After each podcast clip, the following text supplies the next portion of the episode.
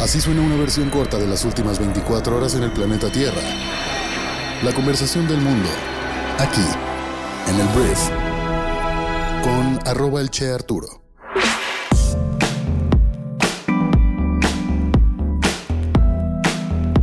Muy buenos días, bienvenidas, bienvenidos a esto que es el brief para este martes 27 de junio. Yo soy Arturo Salazar, soy tu anfitrión y uno de los fundadores de Briefy, nuestra plataforma educativa que funciona como tu MBA de bolsillo y te ayuda a convertirte en un mejor líder de negocios en 15 minutos al día. En este podcast vas a informarte con un resumen de las noticias que debes conocer el día de hoy para ser una persona bien informada. Muchísimas gracias por estar aquí y vamos a comenzar con esto que es el brief. Arranquemos hablando del Frente Amplio por México. Es un movimiento que está conformado desde este lunes por el PAN, el PRI y el PRD y también Ciudadanos y tendrá el 3 de septiembre próximo a su abanderado para la candidatura presidencial del año 2024. Los dirigentes nacionales partidistas así como representantes de organizaciones ciudadanas determinaron este lunes el método y fechas para elegir a su representante en un hotel de la capital del país. En un video se reveló que en una primera etapa se darán los registros el 4 de julio respaldados con firmas de quienes quieren participar en el proceso y en una segunda etapa tras un foro y estudios de opinión se elegirán a tres finalistas. Y finalmente en una tercera y última etapa los tres finalistas tendrán cinco foros temáticos regionales, participarán en una consulta directa con ciudadanos y militantes registrados y se darán a conocer los resultados de ello así como de una encuesta. Este método fue presentado ante los aspirantes Beatriz Paredes, Lili Telles, Alejandro Murat, Santiago Krill, Gustavo de Hoyos, Jorge Luis Preciado. Claudia Ruiz Massieu, Xochitl Galvez, José Ángel Gurría, Gabriel Cuadri, Silvano Aureoles, Ildefonso Guajardo, Enrique de la Madrid y Juan Carlos Romero Hicks. A la cita no llegaron los senadores Miguel Ángel Mancera y Damián Cepeda. En el templete del evento sobresalió la presencia del expresidente Vicente Fox al lado del empresario Claudio X González. Y pues ahora está la titánica tarea de realmente poder lograr que tres partidos totalmente diferentes, con muchísimos favores que pagar en cada uno de ellos, y además la sociedad civil se pongan de acuerdo para elegir a una persona. Va a ser muy complicado. Y ahorita me acordé, ayer el presidente de México, Andrés Manuel López Obrador, salió a decir en su conferencia mañanera que el candidato ya está elegido y que todo esto es puro show. Y que de hecho, en tres días, en tres días, él mismo va a decir el candidato que se va a elegir sin ningún temor a equivocarse. No cabe duda que AMLO no le gusta soltar el protagonismo de nada y pues una vez más, o sea, ahora la gente va a estar diciendo, bueno, ¿qué va a decir AMLO? ¿Quién va a ser el candidato de oposición en tres días? Vamos a saberlo. Está cañón ese señor para el tema de apropiarse de la conversación. Y obviamente cuando habló de esta dinámica que va a ser en tres días, él mismo dijo que todos son corruptos y que Claudio X González y Vicente Fox están bien metidos y luego salieron en el evento, entonces algo sabía. Eh, vamos a ver qué pasa. Pero las reglas ya están puestas para estos precandidatos ahora del PAN, PRI, PRD, Ciudadanos, Coparmex, hay un montón de cosas ahí mezcladas. Y cosa curiosa, Alejandro Moreno, el dirigente nacional del PRI, alias Alito, ayer rechazó que vaya a participar en el proceso interno de la alianza, porque se hablaba mucho de que este hombre había estado amarrado al PRI, no se quería salir, de hecho no se quiere salir del PRI de ningún una forma porque estaba aspirando a ser el candidato de la Alianza Va por México. Ayer dijo que no piensa hacerlo. A mí me sorprendió mucho, la verdad. Entonces, bueno, estas son las reglas para elegir a el candidato o la candidata del PAN PRI PRD. Vamos a ver qué pasa con este proceso.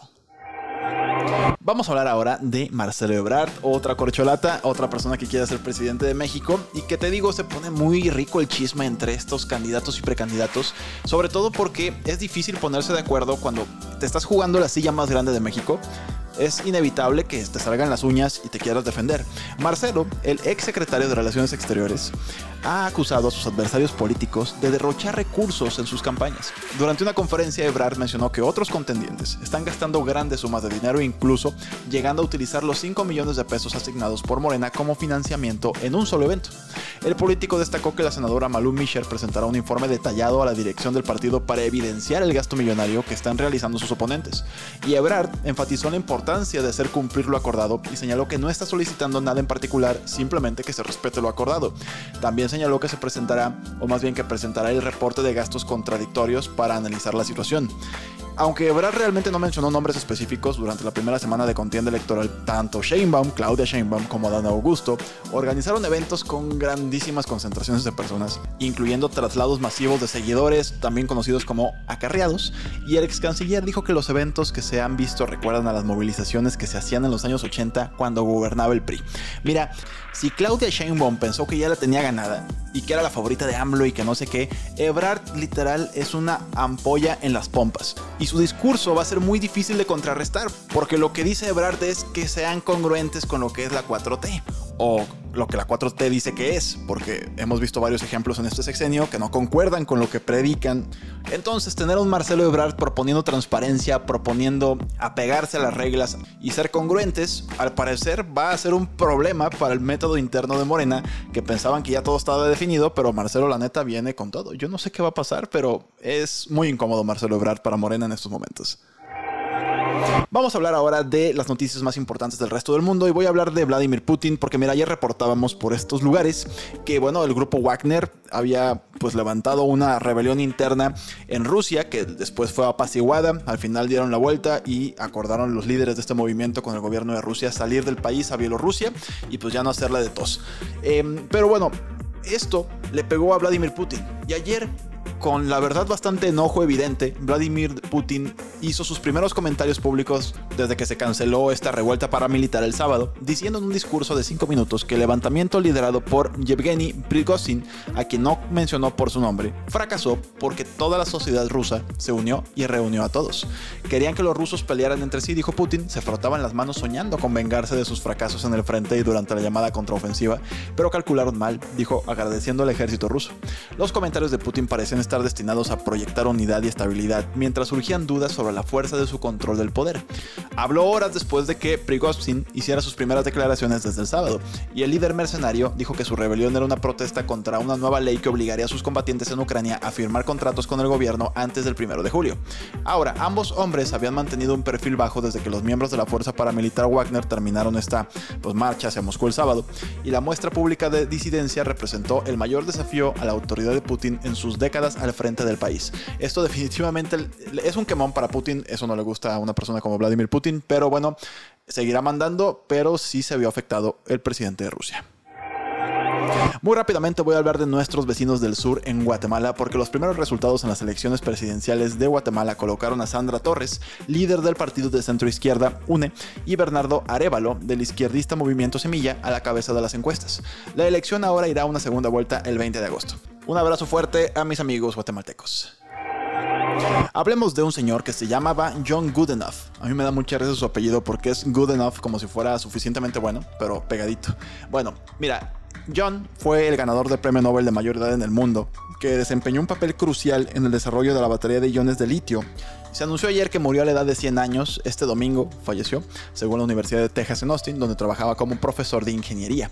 Para que te des una idea de su legado, pues las baterías de iones de litio alimentan millones de vehículos eléctricos en todo el mundo, y la Universidad de Texas lo describió como un servidor público dedicado, un mentor solicitado y un inventor brillante, pero humilde. Entonces descansa en paz, John Goodenough. Siguiente punto, vamos a hablar ahora de un tema que a mí me preocupó bastante porque un estudio reciente ha revelado datos alarmantes sobre la diabetes y proyecta un aumento significativo en los casos en las próximas décadas. Según las estimaciones, para el año 2050, más de mil millones de personas en todo el mundo vivirán con esta enfermedad crónica. El estudio advierte que se espera aproximadamente el doble de la cantidad de casos actuales, lo que representa un riesgo particularmente alto en partes de África y Medio Oriente. La diabetes se caracteriza por tener niveles crónicamente altos de azúcar en la sangre y puede ser causada por varios factores como problemas en la producción o respuesta a la insulina, una hormona que precisamente regula los niveles de azúcar en el cuerpo.